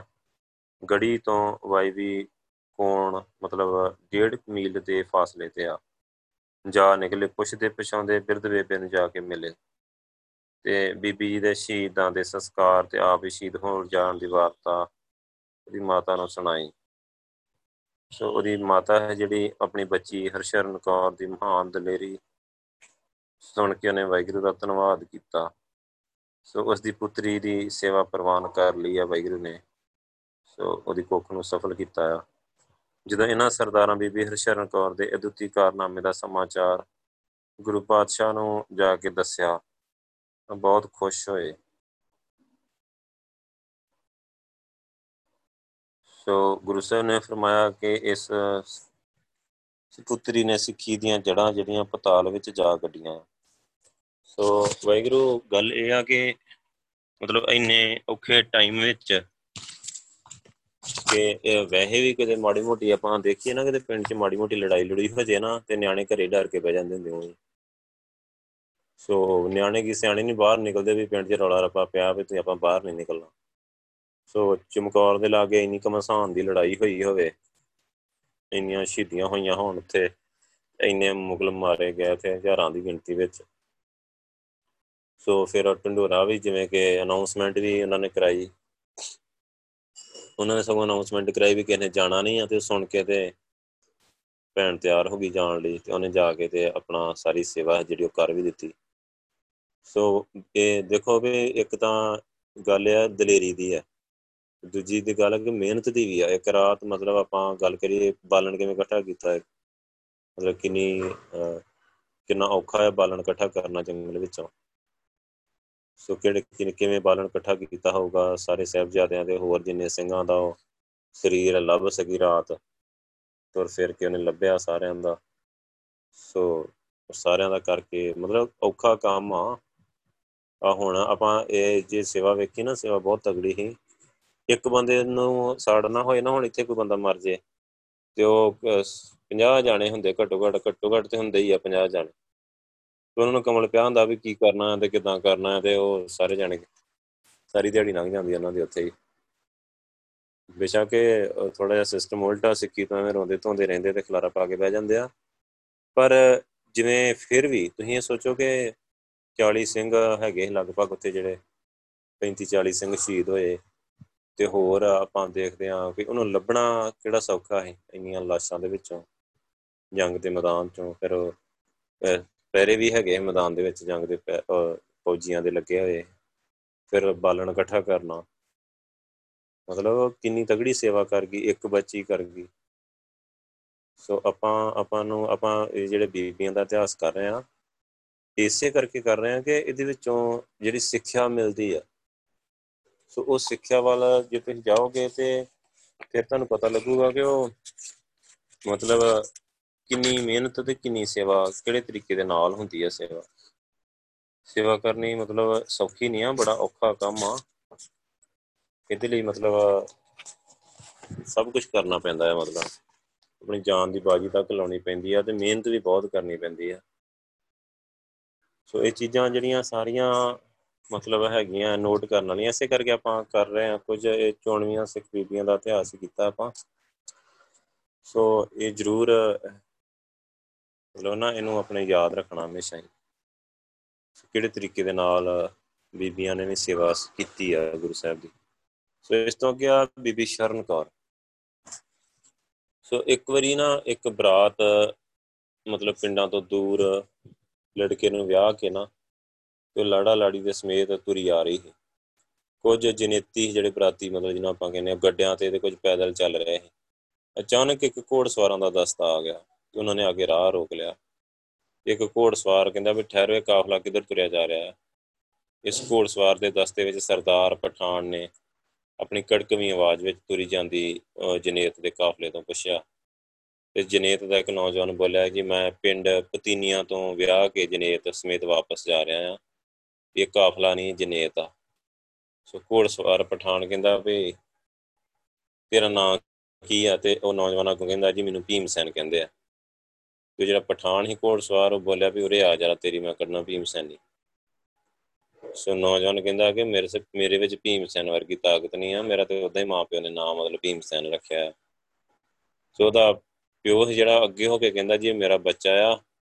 ਇਹ ਅਕਲ ਦਾ ਕੱਚਾ ਆ ਤੇ ਤੁਸੀਂ ਥੋੜਾ ਜਿਹਾ ਮਤਲਬ ਹੁਕਮ ਕਰੋ ਵੀ ਤੁਸੀਂ ਕੀ ਚਾਹੁੰਦੇ ਆ ਉਹਨੇ ਘੋੜਸਵਾਰ ਪਠਾਨ ਨੇ ਕਿਹਾ ਕਿ ਇਹ ਬੁੱਢੇ ਤੈਨੂੰ ਪਤਾ ਨਹੀਂ ਆ ਕਿ ਮੈਂ ਇਸ ਇਲਾਕੇ ਦਾ ਮਸ਼ਹੂਰ ਡਾਕੂ ਅੱਲਾ ਦਤਾ ਖਾਂ ਆ। ਸੋ ਰੱਖ ਦੇ ਸਾਰੀ ਨਗਦੀ ਜੇਵਰ ਕੱਪੜੇ ਲਿਆ ਤੇਰੀ ਨੌ ਕਿੱਥੇ ਆ? ਜੇਕਰ ਦੇਰ ਕੀਤੀ ਤੇ ਗੋਲੀਆਂ ਨਾਲ ਸਾਰਿਆਂ ਨੂੰ ਉਡਾ ਦੇਾਂਗੇ ਸੋ ਡਾਕੂ ਅੱਲਾ ਦਤਾ ਦੇ ਕੜਕਵੇਂ ਬੋਲ ਸੁਣਦੇ ਸਾਰੀ ਜਨੇਤ ਵਿੱਚ ਭਾਜੜ ਪੈ ਗਈ। ਸੋ ਅੱਲਾ ਦਤਾ ਨੇ ਚੇਤਾਵਨੀ ਦਿੱਤੀ ਕਿ ਕੋਈ ਵੀ ਜਨੇਤ ਚੋਂ ਨੱਠਣ ਦੀ ਕੋਸ਼ਿਸ਼ ਨਾ ਕਰੇ। ਭੀਮ ਸੈਨ ਨੇ ਉਸ ਦੇ ਤੇ ਉਹਦੇ ਪਿਤਾ ਨੇ ਸਾਰਾ ਸਮਾਨ ਨਗਦੀ ਗਹਿਣੇ ਅੱਲਾ ਦਿੱਤੇ ਦੇ ਅੱਗੇ ਰੱਖ ਦਿੱਤੇ। ਉਹ ਥਰ ਥਰ ਕੰਬਦੇ ਆਪਣੀ ਜਾਨ ਬਖਸ਼ੀ ਦੀ ਭੀਖ ਮੰਗਣ ਲੱਗ ਪਏ। ਅੱਲਾ ਦਿੱਤੇ ਨੇ ਆਪਣੇ ਸਾਥੀ ਘੋੜਸਵਾਰਾਂ ਨੂੰ ਸਮਾਨ ਚੁੱਕਣ ਦੀ ਸੈਨਤ ਕੀਤੀ। ਤੇ ਸਭ ਸਮਾਨ ਸਮੇਟ ਕੇ ਲੈ ਗਏ। ਉਹਨੇ ਜਾਂਦੇ ਜਾਂਦੇ ਜਨੇਤੀਆਂ ਨੂੰ ਤਾੜਨਾ ਕੀਤੀ ਕਿ ਜਾਓ, ਇਸ ਘਟਨਾ ਦੀ ਕੋਈ ਭਾਫ ਨਾ ਕੱਢੇ। ਜੇ ਮੈਨੂੰ ਪਤਾ ਲੱਗ ਗਿਆ ਤੇ ਇਸ ਵਾਕੇ ਦੀ ਸਰਕਾਰੀ ਇਤਲਾਹ ਦਿੱਤੀ ਆ। ਤੇ ਉਹਦਾ ਜਿਹੜਾ ਬਾਲ ਬੱਚਾ ਆ, ਉਹ ਮੈਂ ਮਾਰ ਦੂੰਗਾ ਸੋ ਇਸ ਤੋਂ ਪਿੱਛੋਂ ਅੱਲਾ ਦਾ ਤੇਨੇ ਡੋਲੀ ਵਿੱਚ ਬੈਠੀ ਬੀਬੀ ਜਿਹਦਾ ਨਾਂ ਹੈ ਸ਼ਰਨੀ। ਉਹਦੀ ਬਾਹ ਫੜ ਕੇ ਜ਼ਬਰਦਸਤੀ ਬਾਹਰ ਧੋਇਆ। ਉਹ ਬੀਬੀ ਚੀਖੀ ਚਲਾਈ ਤੇ ਰੌਲਾ ਪਾਇਆ। ਬਰਾਤੀਆਂ ਨੂੰ ਨੇ ਕਿਹਾ ਵੀ ਤੁਸੀਂ ਮੈਨੂੰ ਮਤਲਬ ਵਿਆਹ ਕੇ ਲਿਆਏ ਜੇ। ਤੁਸੀਂ ਚੁੱਪਚਾਪ ਹੀ ਡਾਕੂ ਦੇ ਸਪੁਰਦ ਕਰ ਦਿਓਗੇ। ਤੁਹਾਡੇ ਵਿੱਚ ਕੋਈ ਵੀ ਅਜਿਹਾ ਨਹੀਂ ਕਿ ਇਹਨਾਂ ਦਾ ਮੁਕਾਬਲਾ ਕਰ ਸਕੇ। ਮੇਰੀ ਇੱਜ਼ਤ ਬਚਾ ਸਕੇ। ਸੋ ਉਹਨੇ ਆਪਣੇ ਲਾੜੇ ਨੂੰ ਵੀ ਕਿਹਾ ਵੀ ਤੂੰ ਵੀ ਕੁਝ ਕਰ। ਤੇ ਲਾੜਾ ਤਾਂ ਵਿਚਾਰਾ ਪਹਿਲਾਂ ਹੀ ਪੈਰੀਂ ਪਿਆ ਹੁੰਦੇ ਸੋ ਇਹ ਇੱਕ ਵਿਖੜਾ ਵਕਤ ਹੀ ਕਹਿੰਦੇ ਕਿ ਤੂੰ ਉਥੇ ਵਿਆਹ ਦੇ ਟਾਈਮ ਤੇ ਜਿਹੜੀ ਕੀਤੀ ਆ ਪ੍ਰੋਮਿਸ ਕੀਤਾ ਜਿਹੜਾ ਮੈਂ ਦੁੱਖ ਸੁੱਖ 'ਚ ਤੇਰਾ ਸਾਥ ਦਊਂਗਾ। ਅਜੇ ਤੇ ਇੱਕ ਦਿਨ ਹੀ ਹੋਇਆ, ਇੱਕ ਦਿਨ ਵੀ ਨਹੀਂ ਬੀਤਿਆ। ਤੇ ਰਾਜ ਹੀ ਡਾਕੂ, ਤੋਂ ਨਹੀਂ ਤੂੰ ਛਡਾ ਸਕਦਾ। ਸੋ ਬੀਬੀ ਅਜੇ ਬੋਲਦੀ ਜਾ ਰਹੀ ਸੀ ਕਿ ਅੱਲਾਹ ਦਾਤਾ ਨੇ ਕਿਹਾ ਕਿ ਆਜਾ ਮੈਂ ਤੇਰੀ ਮਦਦ ਕਰਦਾ ਵੀ ਇਹਨਾਂ ਤੇਰੀ ਮਦਦ ਕੀ ਕਰਨੀ ਇਹਨਾਂ ਕਹਿ ਕੇ ਉਹਨੇ ਮਤਲਬ ਨਾ ਜ਼ਬਰਦਸਤੀ ਘਸੀਟ ਕੇ ਘੋੜੇ ਤੇ ਬੰਨ ਲਿਆ ਤੇ ਆਪ ਘੋੜਾ ਦੜਾ ਕੇ ਨੱਠਣ ਦੀ ਕੀਤੀ। ਸੋ ਵੀ ਡਾਕੂਆਂ ਦੇ ਨਾਲ ਜਾ ਰਿਹਾ ਸੋ ਜਨੇਤੀ ਡਰ ਦੇ ਮਾਰਦੇ, ਮਾਰੇ ਜਿਹੜੇ ਘਰਾਂ ਨੂੰ ਵਾਪਸ ਮੁੜ ਗਏ। ਕਹਿੰਦੇ ਕਿ ਰੋਂਦੇ, ਕਰਲਾਉਂਦੇ, ਭੀਮ ਸੈਨ ਨੇ ਇਹ ਸਾਰੀ ਦੁਰਘਟਨਾ ਦਾ ਜਿਹੜਾ ਹਾਲ ਆ ਨਾ, ਜਮਰੌਦ ਜਾ ਕੇ ਤੇ ਸਰਦਾਰ ਹਰੀ ਸਿੰਘ ਨਲੂਆ ਨੂੰ ਦੱਸਿਆ। ਸੋ ਇਹ ਸਾਰਾ ਮਾਜਰਾ ਸੁਣ ਕੇ ਸਰਦਾਰ ਜੀ ਨੇ ਸਰਦਾਰ ਪਹਾੜਾ ਸਿੰਘ ਤੇ 10 ਸਿੰਘਾਂ ਦਾ ਜਥਾ ਦੇ ਕੇ ਬੀਬੀ ਸ਼ਰਨੀ ਦੀ ਰਿਹਾਈ ਲਈ ਸਮਾਨ ਦੀ ਬਰਾਮਦਗੀ ਤੇ ਬਰਾਮਦਗੀ ਦੇ ਡਾਕੂਆਂ ਦੀ ਗ੍ਰਿਫਤਾਰੀ ਵਾਸਤੇ ਕੱਲਿਆ ਸੋ ਉਹਨਾਂ ਹਦਾਇਤ ਕੀਤੀ ਕਿ ਕੱਲ ਸਵੇਰ ਤੱਕ ਇਹ ਮੁਹਿੰਮ ਪੂਰੀ ਕਰਕੇ ਸਾਰੇ ਸਮਾਨ ਸਮੇਤ ਵਾਪਸ ਜਮਰੌਦ ਆਉਣਾ ਵਾਪਸ। ਸੋ ਡਾਕੂ ਆਪਣੇ ਪਿੰਡ ਪੁੱਜ ਕੇ ਤੇ ਲੁੱਟ ਦਾ ਸਮਾਨ ਫਰੋਲਣ ਲੱਗ ਪਏ। ਸੋਨੇ ਚਾਂਦੀ ਦੇ ਜੇਵਰ ਇੱਕ ਪਾਸੇ ਰੱਖ ਦਿੱਤੇ ਗਏ, ਕੱਪੜਿਆਂ ਦਾ ਢੇਰ ਅੱਡ ਲਗਾ ਦਿੱਤਾ ਗਿਆ। ਸੋ ਕਹਿੰਦੇ ਕੋ ਲੱਡੂ ਜਲੇਬੀਆਂ ਜਿਹੜੀਆਂ ਉਹਦੀਆਂ ਟੋਕਰੀਆਂ ਖੋਲ ਕੇ ਤੇ ਬਾਹਰ ਵਿਹੜੇ ਵਿੱਚ ਬੈਠ ਕੇ ਖਾਣ ਲੱਗ ਪਏ। ਸੋ ਕਹਿੰਦੇ ਕਿ ਇਹਨੇ ਚਿਰ ਨੂੰ ਜਿਹੜਾ ਜਥੇਦਾਰ ਹੀ ਪਹਾੜਾ ਸਿੰਘ, ਆਪਣੇ ਜਥੇ ਸਮੇਤ ਡਾਕੂਆਂ ਦੇ ਪਿੰਡ ਤੇ ਜਾ ਛਾਪਾ ਮਾਰਿਆ। ਬਾਹਰ ਦਲਾਨ ਵਿੱਚ ਇੱਕ ਘਰ ਦੇ ਮੂਹਰੇ ਡਾਕੂਆਂ ਨੂੰ ਲੁੱਟਦਾ ਮਾਲ। ਸ਼ੱਕ ਸ਼ਿਕਾਂਦੇ ਤੇ ਕੁਝ ਗਪਾਂ ਵਿੱਚ ਮਸਤ ਹੈਗੇ ਹਨ ਤੇ ਉਹਨਾਂ ਯਾਦ ਬੋਚਿਆ ਸੋ ਕਹਿੰਦੇ ਕਿ ਜਿਹੜਾ ਅੱਲਾ ਦਿੱਤਾ ਹੈ ਸੋ ਉਹ ਕੋਸ਼ਿਸ਼ ਕਰ ਰਿਹਾ ਹੈ ਉਹਦੇ ਨਾਲ ਧੱਕਾ ਕਰਨ ਦੀ। ਸੋ ਉਹ ਕਹਿੰਦੇ ਕਿ ਕੁਸਨ ਮੁਕੀ ਹੋ ਰਹੀ ਆਪਸ ਵਿੱਚ, ਸ਼ਰਨੀ ਤੇ ਅੱਲਾ ਦਿੱਤਾ। ਸੋ ਕਹਿੰਦੇ ਕਿ ਕਿਸੇ ਨੂੰ ਪਤਾ ਨਹੀਂ ਵੀ ਕੀ ਹੋ ਰਿਹਾ। ਸੋ ਅੱਲਾ ਦਿੱਤਾ ਹਫਿਆ ਹੋਇਆ ਘਾਬਰ ਕੇ ਬੰਦੂਕ ਉਠਾ ਲਿਆ ਜੋ ਅੰਦਰ ਹੀ ਲਟਕ ਰਹੀ ਸੀ। ਸੋ ਬੀਬੀ ਸ਼ਰਨੀ ਨੇ ਨਾ ਆਓ ਦੇਖਿਆ, ਨਾ ਤਾਓ, ਤੇ ਉਹਨੂੰ ਠੇਠਾਂ ਸੁੱਟ ਲਿਆ। ਸੋ ਕਹਿੰਦੇ ਕਿ ਅੱਲਾ ਦਿੱਤੇ ਦੇ ਹੱਥੋਂ ਬੰਦੂਕ ਖੋਲੀ। ਜਦੋਂ ਅੰਦਰ ਖੜਕਾ ਹੋਇਆ ਤੇ ਡਾਕੂ ਅੰਦਰ ਜਾਣ ਲੱਗੇ, ਤਾਂ ਸਰਦਾਰ ਪਾੜਾ ਸਿੰਘ ਨੇ ਡਾਕੂ ਨੂੰ ਅੰਦਰ ਵੜਨ ਤੋਂ ਪਹਿਲਾਂ ਹੀ ਜਾ ਕੇ ਗ੍ਰਿਫਤਾਰ ਕਰ ਲਿਆ। ਉਸ ਵਕਤ ਕਮਰੇ ਦੇ ਅੰਦਰੋਂ ਮਤਲਬ ਨਾ ਇਦਾਂ ਆਵਾਜ਼ ਆ ਰਹੀ ਕਿ ਹੁਣ ਦੱਸ ਕਿ ਜੇ ਮੈਂ ਤੇਰੇ ਗੋਲੀ ਮਾਰ ਦਿਆਂ, ਮਤਲਬ ਇੱਕ ਬੀਬੀ ਦੀ ਆਵਾਜ਼ ਆ ਰਹੀ। ਤੇ ਜੇ ਜਨੇਤੀਆਂ ਵਿੱਚ ਹਿੰਮਤ ਹੁੰਦੀ ਤਾਂ ਮੈਂ ਹਿੰਮਤ ਕਰਕੇ ਤੇਰਾ ਉੱਥੇ ਹੀ ਮਤਲਬ ਫਾਹਾ ਵੜ ਦੇਣਾ। ਸੋ ਇਸ ਵੇਲੇ ਮੇਰੇ ਹੱਥ, ਉਦੋਂ ਉਸ ਵੇਲੇ ਮੇਰੇ ਹੱਥ 'ਚ ਕੋਈ ਹਥਿਆਰ ਵੀ ਨਹੀਂ। ਸੋ ਹੁਣ ਬੰਦੂਕ ਮੇਰੇ ਹੱਥ ਵਿੱਚ ਆ। ਸੋ ਮੈਂ ਹੁਣ ਡਾਕੂਆਂ ਤੋਂ ਨਹੀਂ ਡਰਦੀ। ਸੋ ਕਹਿੰਦੇ ਕਿ ਉਹ ਜਿਹੜਾ ਹੈਗਾ ਅੱਲਾ ਦਾ ਤਾਂ ਹੈ ਤੇ ਉਹ ਗਿੜਗੜਾ ਰਿਹਾ ਸੀ। ਸੋ ਉਸ ਵਿੱਚ ਆਪਣੇ ਸਾਥੀਆਂ ਨੂੰ ਵੀ ਬੁਲਾਉਣ ਦੀ ਹਿੰਮਤ ਨਹੀਂ ਪੈ ਰਹੀ। ਉਹਨੂੰ ਡਰ ਹੀ ਕਿ ਉਹ ਰਾਈਫਲ ਉਹਦੇ ਹੱਥ ਵਿੱਚ ਆ ਤੇ ਗੋਲੀ ਨਾ ਚਲਾ ਦੇ। ਜਥੇਦਾਰ ਪਹਾੜਾ ਸਿੰਘ ਨੇ ਫੁਰਤੀ ਨਾਲ ਕੋਠੜੀ 'ਚ ਵੜ ਕੇ ਤੇ ਉਹਨੂੰ ਮਤਲਬ ਅੱਲਾ ਦੱਤਾ ਨੂੰ ਵੀ ਗ੍ਰਿਫਤਾਰ ਕਰ ਲਿਆ। ਸੋ ਕਹਿੰਦੇ ਕਿ ਜਥੇ ਦੇ ਸਿੰਘਾਂ ਨੇ ਤੁਰੰਤ ਉਹਨੂੰ ਗ੍ਰਿਫਤਾਰ ਕਰ ਲਿਆ। ਸੋ ਬੀਬੀ ਸ਼ਰਨੀ ਦੇ ਹੱਥੋਂ ਬੰਦੂਕ ਵੀ ਲੈ ਲਈ। ਅੱਲੇ ਦੱਤੇ ਦੇ ਸਮੇਤ ਸਾਰੇ ਡਾਕੂ ਸਮਾਨ ਬੀਬੀ ਸ਼ਰਨੀ ਨੂੰ ਸਵੇਰ ਹੁੰਦੇ ਸਾਰੇ ਹਰੀ ਸਿੰਘ ਨਲੂਆ ਦੇ ਹਜ਼ੂਰ ਲਿਆ ਕੇ ਪੇਸ਼ ਕਰ ਦਿੱਤਾ।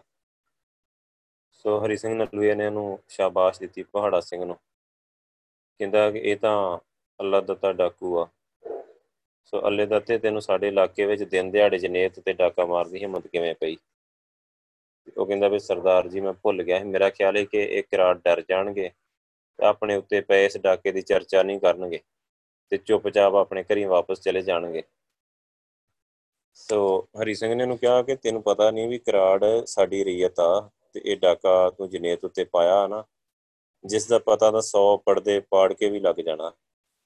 ਸੋ ਲੋਕਾਂ ਵਿੱਚ ਬਿਨਾਂ ਵੋਟੀ ਜਨੇਤ ਦੀ ਵਾਪਸੀ ਦੀ ਚਰਚਾ ਘਰ ਘਰ ਹੋਣੀ ਆਖਰ ਸਚਾਈ ਜ਼ਾਹਰ ਹੋ ਕੇ ਤੇ ਸਾਡੇ ਹਕੂਮਤ ਦੀ ਲੋਕਾਂ ਨੇ ਭੰਡੀ ਕਰਨੀ ਸੋ ਅੱਲਾਹ ਦਤਾ ਨੇ ਕਿਹਾ ਕਿ ਸਰਕਾਰ ਭੁੱਲ ਹੋ ਗਈ ਆ ਤੇ ਮੈਂ ਮਾਫੀ ਮੰਗਦਾ ਆ। ਮੈਨੂੰ ਇਹ ਸੋਚ ਨਹੀਂ ਫੁਰੀ ਕਿ ਡਾਕੇ ਦੀ ਚਰਚਾ ਹੋ ਕੇ ਤੇ ਸਰਕਾਰ ਉੱਤੇ ਵੀ ਅਸਰ ਪਊਗਾ। ਸੋ ਕਹਿੰਦਾ ਕਿ ਭੁੱਲ ਜਾ ਬੱਚਾ, ਮਾਫੀ ਹੁਣ ਕਿਸ ਬਾਤ ਦੀ ਆ? ਜਾਣਦਾ ਕਿ ਅਜਿਹੇ ਸੰਗੀਨ ਡਾਕੇ ਦੀ ਮਾਫੀ ਰਿਆਇਆ ਵਿੱਚ ਹਕੂਮਤ ਬਾਰੇ ਕੀ ਅਸਰ ਪਾਊਗੀ? ਸੋ ਉਹ ਕਹਿੰਦਾ ਕਿ ਪਤਾ ਹੈ ਹਜੂਰ ਪਰ ਐਰ ਕੀ ਮਾਫ ਕਰ ਦਿਓ। ਸਰਦਾਰ ਹਰੀ ਸਿੰਘ ਨੇ ਨੂੰ ਕਿਹਾ ਕਿ ਮਾਫੀ ਉਹਨੂੰ ਮਿਲਦੀ ਆ ਜੋ ਅਣਜਾਣ ਹੋਵੇ ਪਰ ਤੂੰ ਜਾਣਦਾ ਪੁੱਛਦਾ ਇਹ ਕਰਤੂਤ ਕਰ ਬੈਠਾ ਆ। ਇਹਨੂੰ ਮੌਤ ਦੀ ਸਜ਼ਾ ਦਿੱਤੀ ਜਾਊਗੀ ਤਾਂ ਕਿ ਬਾਕੀ ਪਠਾਣਾ ਨੂੰ ਵੀ ਕੰਨ ਹੋ ਜਾਣ, ਜੋ ਧੀਆਂ ਭੈਣਾਂ ਉੱਤੇ ਹੱਥ ਨਾ ਉਠਾ ਸਕਣ। ਨਾ ਹੀ ਆਉਂਦੇ ਜਾਂਦੇ ਰਾਈਆਂ ਦੇ ਡਾਕੇ ਮਾਰ ਸਕਣ। ਸੋ ਕਹਿੰਦੇ ਕਿ ਸਰਦਾਰ ਜੀ ਬੀਬੀ ਸ਼ਰਨੀ ਨੂੰ ਸੰਬੋਧਨ ਕਰਕੇ ਕਿਹਾ ਕਿ ਨਲਾਇਕ ਅੱਲੇ ਦੱਤੇ ਨੇ ਤੇਰੇ ਨਾਲ ਕੋਈ ਬਦ ਇਖਲਾਕੀ ਤਾਂ ਨਹੀਂ ਕੀਤੀ। ਸੋ ਇਸ ਤੋਂ ਪਹਿਲਾਂ ਕਿ ਬੀਬੀ ਕੋਈ ਜਵਾਬ ਦਿੰਦੀ ਤੇ ਪਹਾੜਾ ਸਿੰਘ ਵੀ ਬੋਲ ਉੱਠੇ ਕਿ ਕਿ ਮੈਂ ਵੀ ਮੈਂ ਬੀਬੀ ਨੂੰ ਅੱਲਾ ਦਿੱਤਾ ਦੀ ਛਾਤੀ ਉੱਤੇ ਦੇਖਿਆ ਆ। ਸੋ ਇਹਨੇ ਉੱਤੇ ਉਹਦੇ ਰਾਈਫਲ ਜਿਹੜੀ ਤਾਣੀ ਹੋਈ ਸੋ ਇਹ ਉਹਨੂੰ ਗੋਲੀ ਮਾਰਨ ਵਾਲੀ ਸੀ। ਸੋ ਇਹਨੇ ਉਹਨੂੰ ਉੱਥੇ ਮਾਰ ਦੇਣਾ ਸੀ ਜੇ ਅਸੀਂ ਨਾ ਪਹੁੰਚਦੇ ਤਾਂ। ਸੋ ਕਹਿੰਦੇ ਕਿ ਮੈਂ ਆਪ ਜਾ ਕੇ ਬੀਬੀ ਦੇ ਹੱਥੋਂ ਬੰਦੂਕ ਫੜੀ ਆ।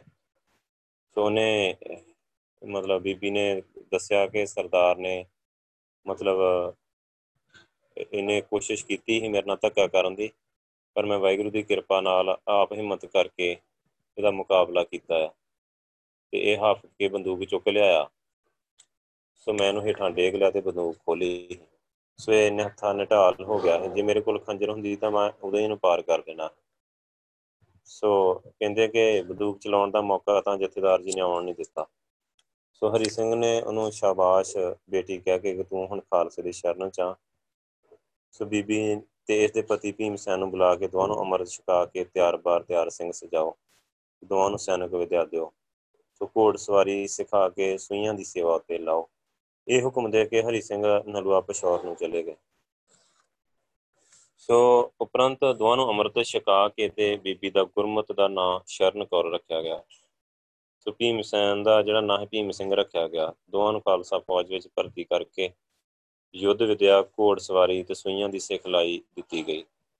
ਤੇ ਉਹਨਾਂ ਨੇ ਆਪਣੀ ਫੌਜੀ ਸੇਵਾਵਾਂ ਨੂੰ ਵੱਡੀ ਤਨਦੇਹੀ ਤੇ ਧਿਆਨਤਦਾਰੀ ਦੇ ਨਾਲ ਮਤਲਬ ਨਿਭਾਇਆ।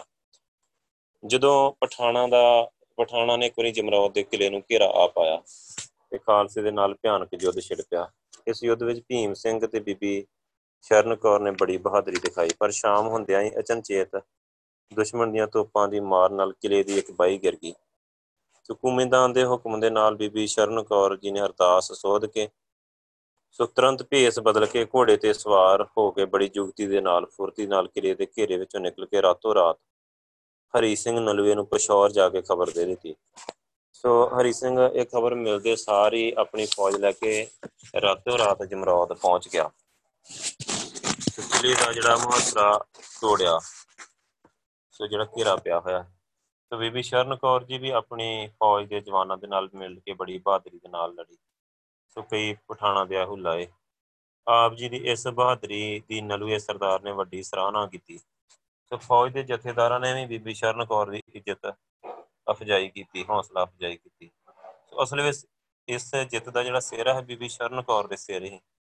ਕਿਉਂਕਿ ਕਿਉਂਕਿ ਉਹਨੇ ਮਤਲਬ ਇੰਨੀ ਜਿਵੇਂ ਰਾਤ ਨੂੰ ਘਿਰਾ ਪਿਆ ਹੋਇਆ ਹੈ। ਸੋ ਉਹਨੇ ਜਿਹੜੀ ਸੂਹ ਹਰੀ ਸਿੰਘ ਤੱਕ ਰਾਤ ਪਹੁੰਚਾਈ ਰਾਤੇ ਰਾਤ ਇਸ ਜਵਾਨ ਮਰਦੀ ਨੇ ਸਿੱਖ ਸੂਰਮਿਆਂ ਵਿੱਚ ਪੰਥ ਲਈ ਜਿਉਣ ਤੇ ਕੌਮ ਲਈ ਕੁਰਬਾਨੀ ਦਾ ਮਾਦਾ ਨਵੇਂ ਸਿਰੋਂ ਭਰ ਦਿੱਤਾ।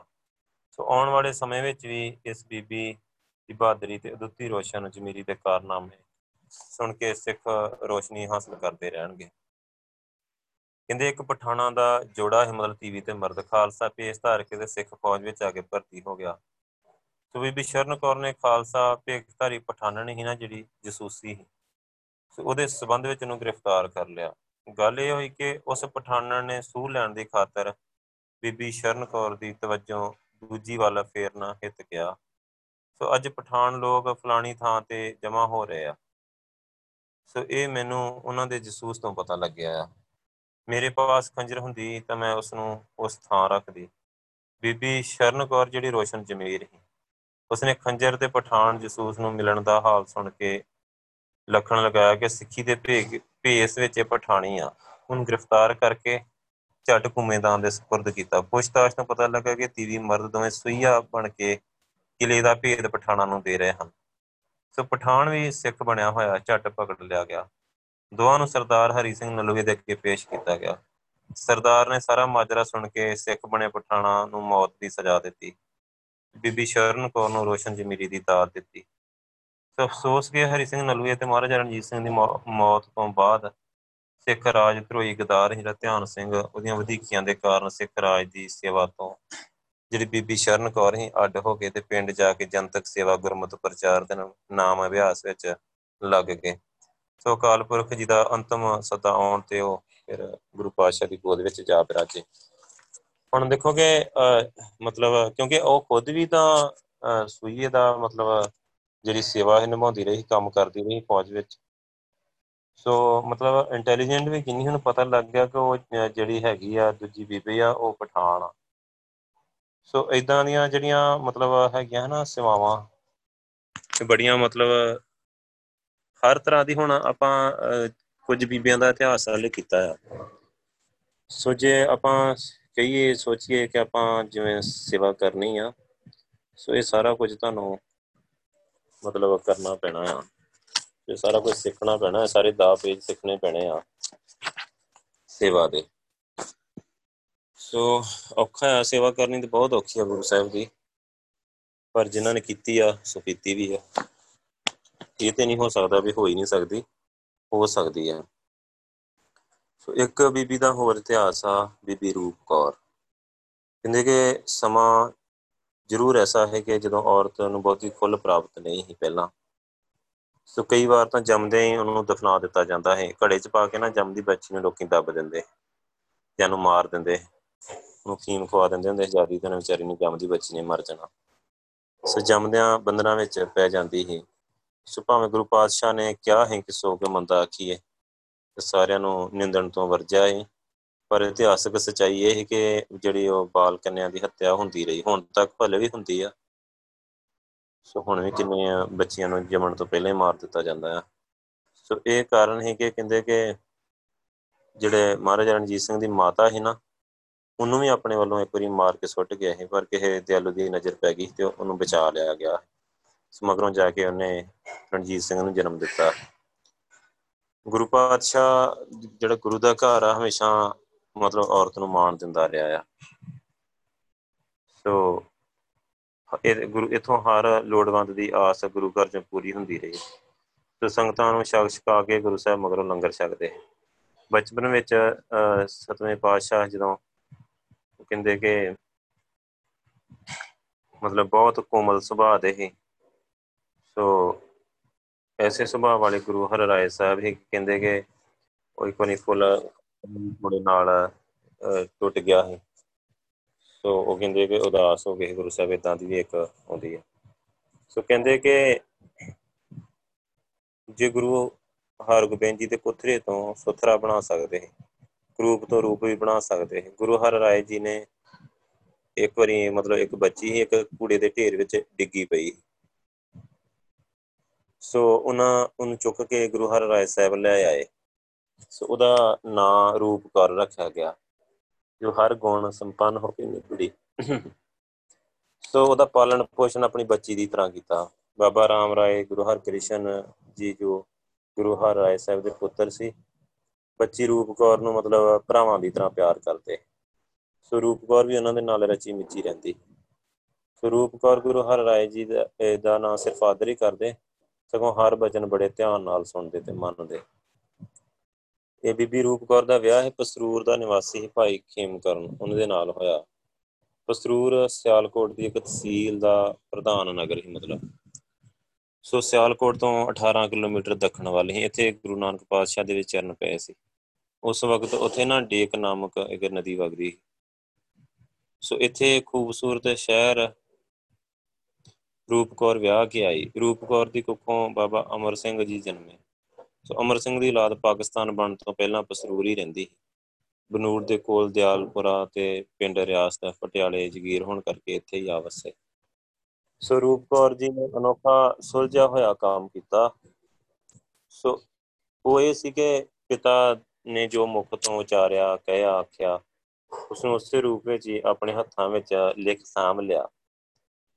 ਉਹਨਾਂ ਉਹ ਚਾਹੇ ਉਸ ਸਮੇਂ ਆਪਣੀ ਅਗਵਾਈ ਹਿੱਤ ਕੀਤਾ।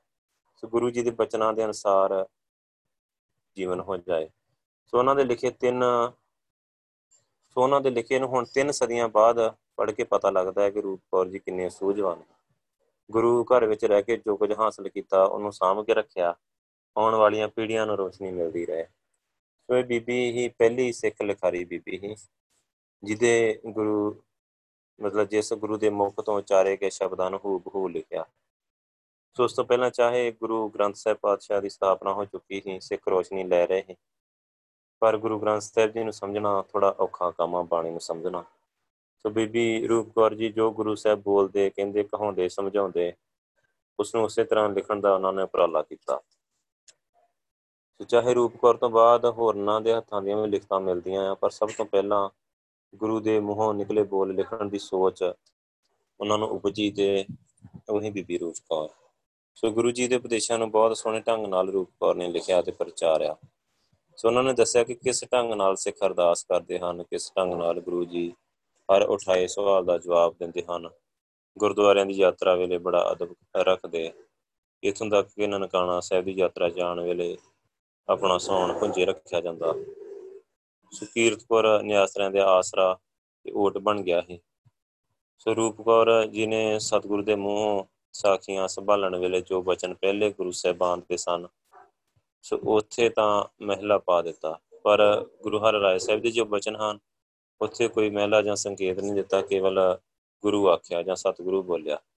ਸੋ ਇਥੋਂ ਸੰਕੇਤ ਮਿਲਦਾ ਕਿ ਉਹ ਉਹਨਾਂ ਦੇ ਸਮਕਾਲੀ ਹੈ ਸੋ ਕੀਰਤਪੁਰ ਗੁਰੂ ਹਰ ਰਾਏ ਜੀਤ ਬੀਬੀ ਰੂਪ ਰੂਪ ਕੌਰ ਨੂੰ ਦਿੱਤਾ ਗਿਆ ਹੱਥ ਦਾ ਰਮਾਲ ਵੀ ਆ ਜੋ 12 ਗ੍ਰਾਮ ਰੱਬਾ ਆ। ਸੋ ਪੋਥੀ ਜਪਜੀ ਦੇ ਸਾਖੀਆਂ ਆ। ਪੋਥੀ ਦੇ ਪੱਤਰੇ 559 ਆ।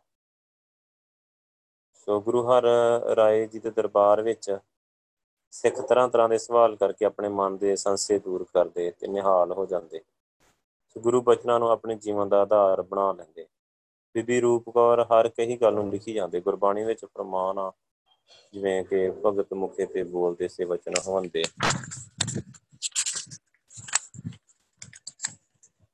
ਸੋ ਕਹਿੰਦੇ ਸਿੱਖਾਂ ਦਾ ਵਿਸ਼ਵਾਸ ਪੱਕ ਗਿਆ ਕਿ ਗੁਰੂ ਪਾਤਸ਼ਾਹ ਜੋ ਵੀ ਮੁਖੋਂ ਬੋਲਦੇ ਵਚਨ ਸਹੀ ਆ।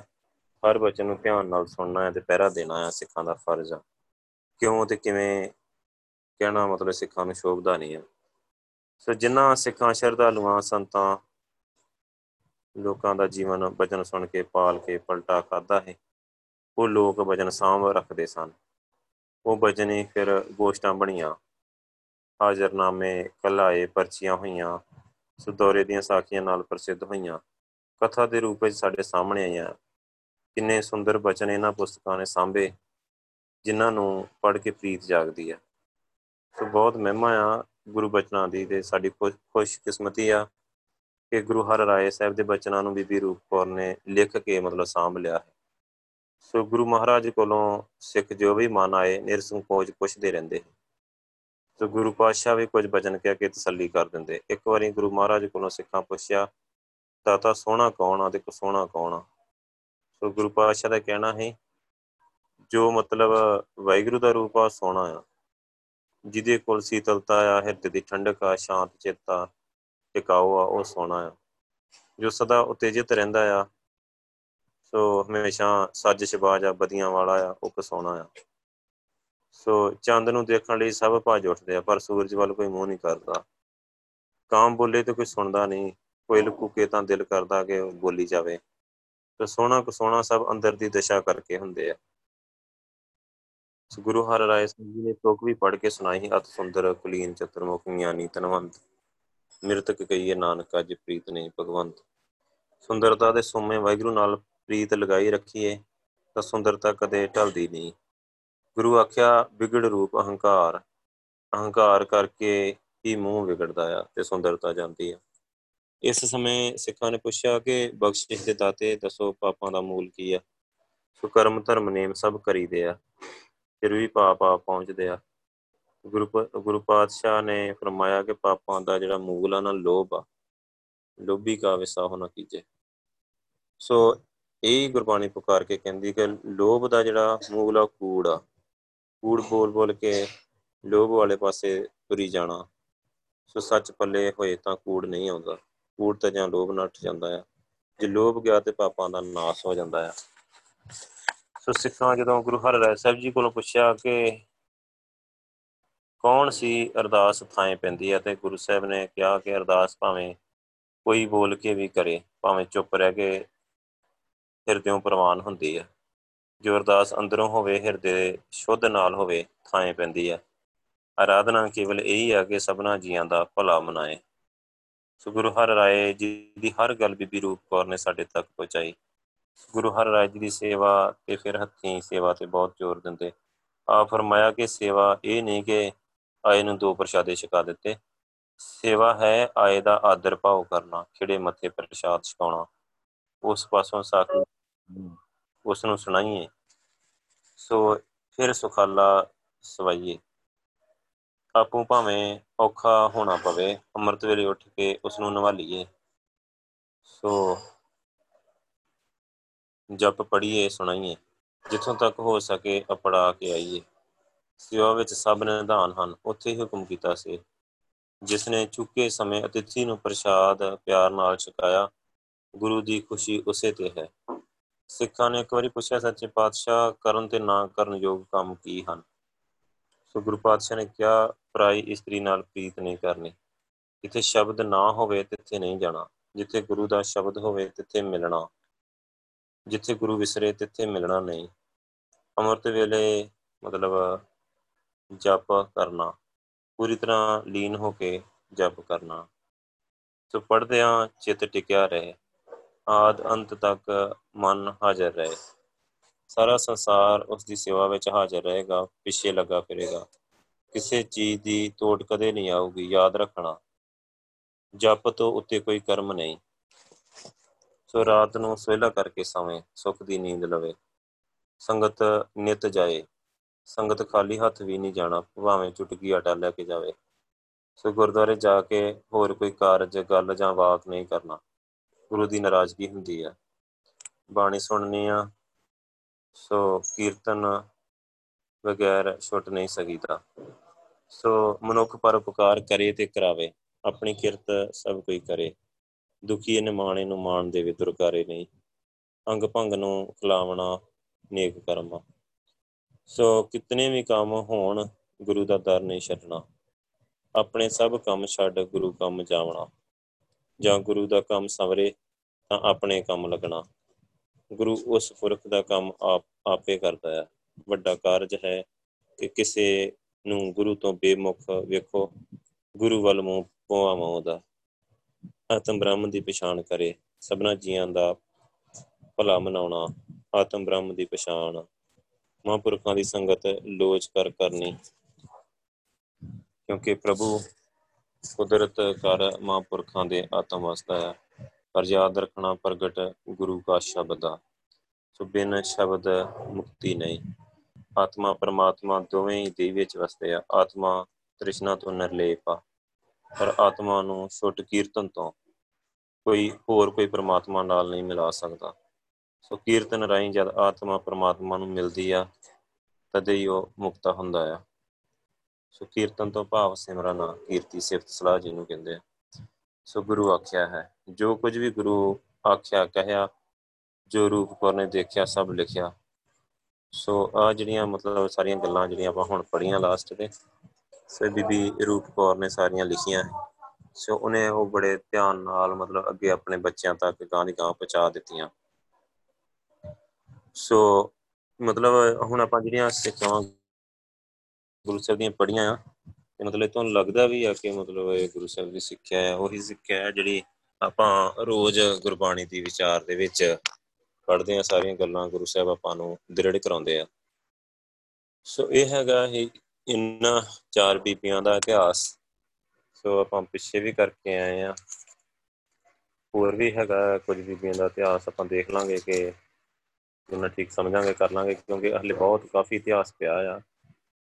ਸਿੱਖ ਰਾਜ ਕਿਵੇਂ ਗਿਆ, ਫਿਰ ਉਸ ਤੋਂ ਬਾਅਦ ਜਦੋਂ ਗੋਰੇ ਆਏ ਫਿਰ ਉਹਨਾਂ ਨੇ ਜੋ ਕੁਝ ਕੀਤਾ ਤੇ ਫਿਰ ਸਿੱਖਾਂ ਨੇ ਫਿਰ ਮੋਰਚੇ ਲਾ ਛੱਡੇ।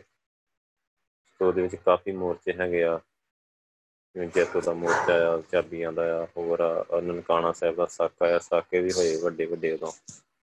ਸੋ ਫਿਰ ਉਸ ਤੋਂ ਬਾਅਦ ਉਹ ਸਾਰਾ ਸੱਜੇ ਸੱਜੇ ਆਪਾਂ ਇਤਿਹਾਸ ਕਰਾਂਗੇ ਕਾਫੀ ਪਿਆ ਆ ਮਤਲਬ। ਸੋ ਹਰੀ ਸਿੰਘ ਨਲੂਏ ਦਾ ਕਰਨ ਵਾਲਾ ਆ ਸੱਜੇ ਸੱਜੇ ਆਪਾਂ ਸਾਰਾ ਇਤਿਹਾਸ ਕਰਾਂਗੇ। ਸੋ ਆ ਜਿਹੜਾ ਬੀਬੀਆਂ ਦਾ ਇਤਿਹਾਸ ਕੀਤਾ ਸੀ, ਇਹ ਦੇਖੋ ਹਰ ਚੀਜ਼ ਲਗਭਗ ਇਹਦੇ ਵਿੱਚ ਆਈ ਆ ਕਿ ਜੇ ਲਿਖਣ ਦੀ ਆ ਸੇਵਾ ਬੀਬੀ ਰੂਪ ਕੌਰ ਨੇ ਕੀਤੀ ਆ, ਤੇ ਗੁਰੂ ਸਾਹਿਬ ਦੇ ਬਚਨ ਸੱਜੇ ਸੱਜੇ ਅੱਗੇ ਆ ਗਏ। ਸੋ ਹਰ ਤਰ੍ਹਾਂ ਦੀ ਸੇਵਾ ਕੀਤੀ ਆ ਬੀਬੀਆਂ ਨੇ ਨਿਭਾਈ ਆ ਨਾਲ। ਜਿਵੇਂ ਸਿੰਘ ਸੇਵਾ ਕਰਦੇ ਹੈ ਉਵੇਂ ਬੀਬੀਆਂ ਕਰਦੀਆਂ ਰਹੀਆਂ ਨਾਲ ਕਿਉਂਕਿ ਗੁਰੂ ਸਾਹਿਬ ਨੇ ਜਿਹੜਾ ਇੱਕ ਸਿਸਟਮ ਦਿੱਤਾ ਹੈ ਨਾ ਸੋ ਉਹ ਹੈ ਹੀ ਇਨਾ ਵਧੀਆ ਹੈ ਨਾ। ਸਿਸਟਮ ਇੱਕ ਪਰਿਵਾਰਕ ਸਿਸਟਮ ਹੀ, ਇੱਕ ਨੈਚੁਰਲ ਧਰਮ ਹੀ, ਕ੍ਰਿਸਤੀ ਧਰਮ ਹੀ। ਮਤਲਬ ਅਸਲ ਵਿੱਚ ਗੁਰੂ ਸਾਹਿਬ ਨੇ ਨਾ ਜੀਣਾ ਹੀ ਸਿਖਾਇਆ ਸਾਰਿਆਂ ਨੂੰ। ਕਿ ਸਾਰਿਆਂ ਦੀ ਜਿੱਥੇ ਬਰਾਬਰਤਾ ਹੋਏ, ਕੋਈ ਜਾਤ ਪਾਤ ਨਾ ਹੋਏ, ਕੋਈ ਰੌਲਾ ਨਾ ਹੋਏ, ਕੋਈ ਉੱਚ ਨੀਚ ਨਾ ਹੋਏ, ਕੋਈ ਕਿਸੇ ਦੇ ਨਾਲ ਧੱਕਾ ਨਾ ਕਰੇ। ਸੋ ਪਰ ਉਹ ਜਿਹੜਾ ਆਲੇ ਦੁਆਲੇ ਦਾ ਮਾਹੌਲ ਹੀ ਉਹ ਸਾਰਾ ਹੈ ਹੀ ਧੱਕੇ ਵਾਲਾ ਹੈਗਾ। ਸੋ ਫਿਰ ਗੁਰੂ ਸਾਹਿਬ ਨੇ ਜੂਝਣਾ ਸਿਖਾਇਆ। ਸਿੱਖਿਆ ਹੀ ਇੰਨੀ ਵਧੀਆ ਦਿੱਤੀ ਕਿ ਆਪਾਂ ਪੜ੍ਹ ਕੇ ਹੀ ਆਏ ਆ ਪਿੱਛੇ। ਕਿ ਸਿੱਖਾਂ ਨੇ ਕਿਦਾਂ ਸੱਜੇ ਸੱਜੇ ਫਿਰ ਕਾਬੂ ਕਰ ਲਏ, ਮਤਲਬ। ਉਹਨਾਂ ਨੂੰ ਉਹਨਾਂ ਨੇ ਲੋਡ ਕਰ ਲਿਆ ਹੌਲੀ ਹੌਲੀ ਫਿਰ ਕਿੰਨੀ ਵਾਰ ਕਿੰਨੀ ਵਾਰੀ ਉਹਨਾਂ ਨੇ ਆ ਕੇ ਹਿੰਦੁਸਤਾਨ ਨੂੰ ਲੁੱਟਿਆ ਹੈ ਤੇ ਹਮੇਸ਼ਾ ਦੇ ਲਈ ਜਿਹੜਾ ਦਰਾ ਬਰ ਹੀ ਬੰਦ ਕਰ ਦਿੱਤਾ ਮਤਲਬ ਸਿੱਖਾਂ ਨੇ। ਹਮੇਸ਼ਾ ਦੇ ਲਈ। ਹੁਣ ਕਿ ਉਸ ਤੋਂ ਬਾਅਦ ਅਜੇ ਤੱਕ ਨਹੀਂ ਕੋਈ ਆਇਆ।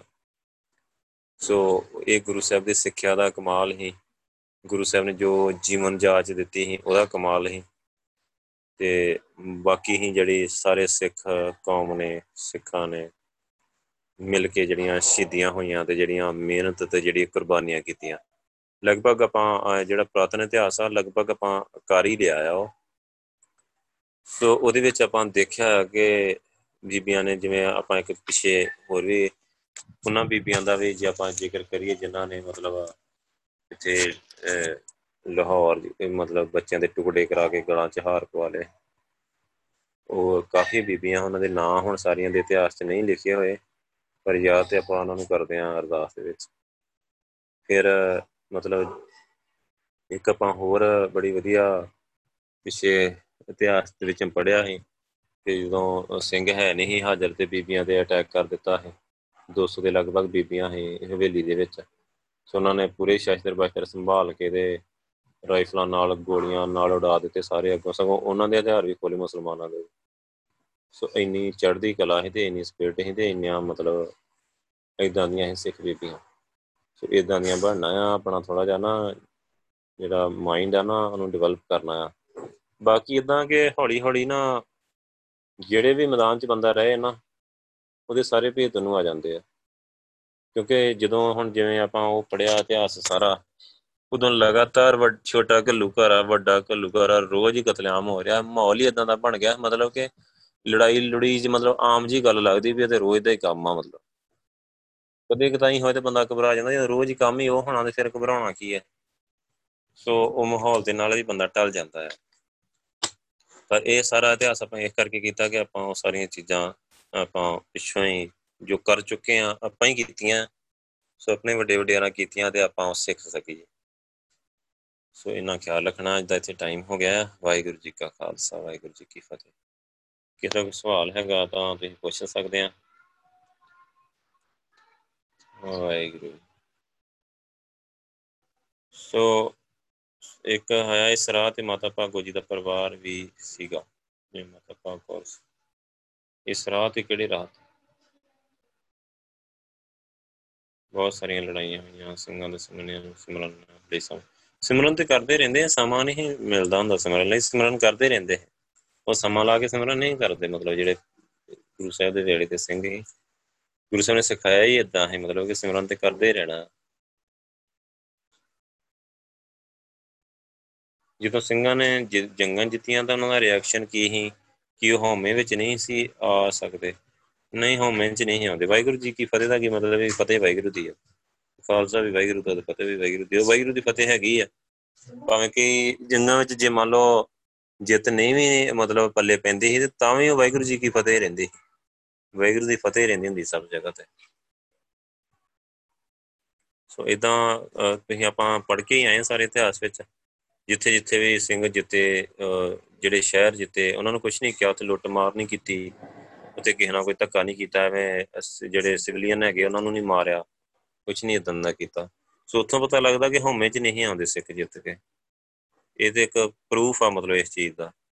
ਸੋ ਆਮ ਫੌਜਾਂ ਜਦੋਂ ਜਿੱਤਦੀਆਂ ਤੇ ਉਹ ਫਿਰ ਧੱਕੇ ਕਰਦੀਆਂ, ਸਭ ਕੁਝ ਕਰਦੀਆਂ। ਸ਼ਹਿਰ ਦਾ ਸ਼ਹਿਰ ਲੁੱਟ ਲੈਂਦੀਆਂ, ਪਰ ਸਿੰਘਾਂ ਨੇ ਇਦਾਂ ਕਿਤੇ ਨਹੀਂ ਕੀਤਾ। ਸੋ ਹੋਰ ਵੈਗਰੂ ਕਿਸ ਦਾ ਕੋਈ ਸਵਾਲ ਹੈਗਾ ਤਾਂ ਤੁਸੀਂ ਕਰ ਸਕਦੇ ਆ।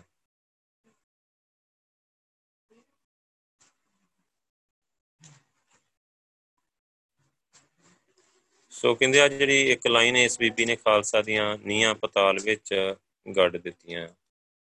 ਸੋ ਇਹਦਾ ਮਤਲਬ ਇਹ ਹੀ ਵੈਗਰੂ ਕਿ ਮਤਲਬ ਜਿਹੜੇ ਤਰੀਕੇ ਦੇ ਨਾਲ ਉਹਨੇ ਇੰਨੀ ਦਲੇਰੀ ਦੇ ਨਾਲ ਸੇਵਾ ਕੀਤੀ ਕਿ ਰਾਤ ਦੇ ਅਲੇ ਜੰਗ ਹੋਇਆ ਹੋਵੇ ਸਾਰਾ ਦਿਨ ਕਮਾਸਾਨ ਦਾ।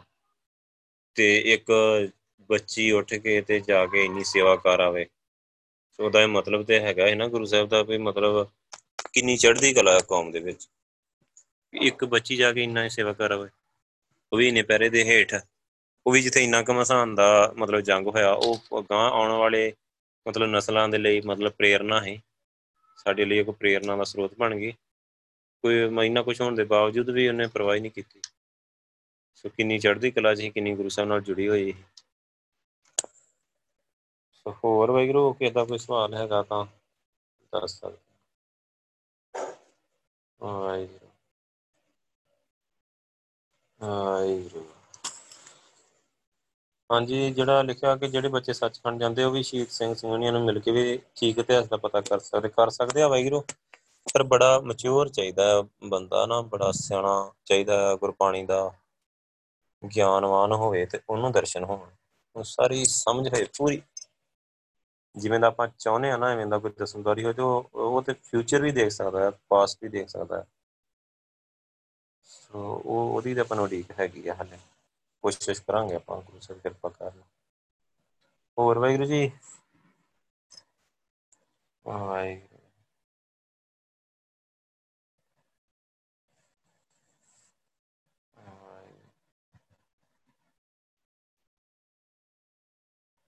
ਵਾਹਿਗੁਰੂ।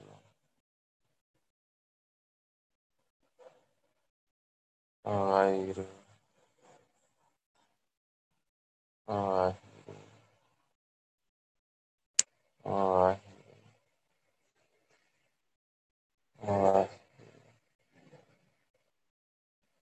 ਵਾਹਿਗੁਰੂ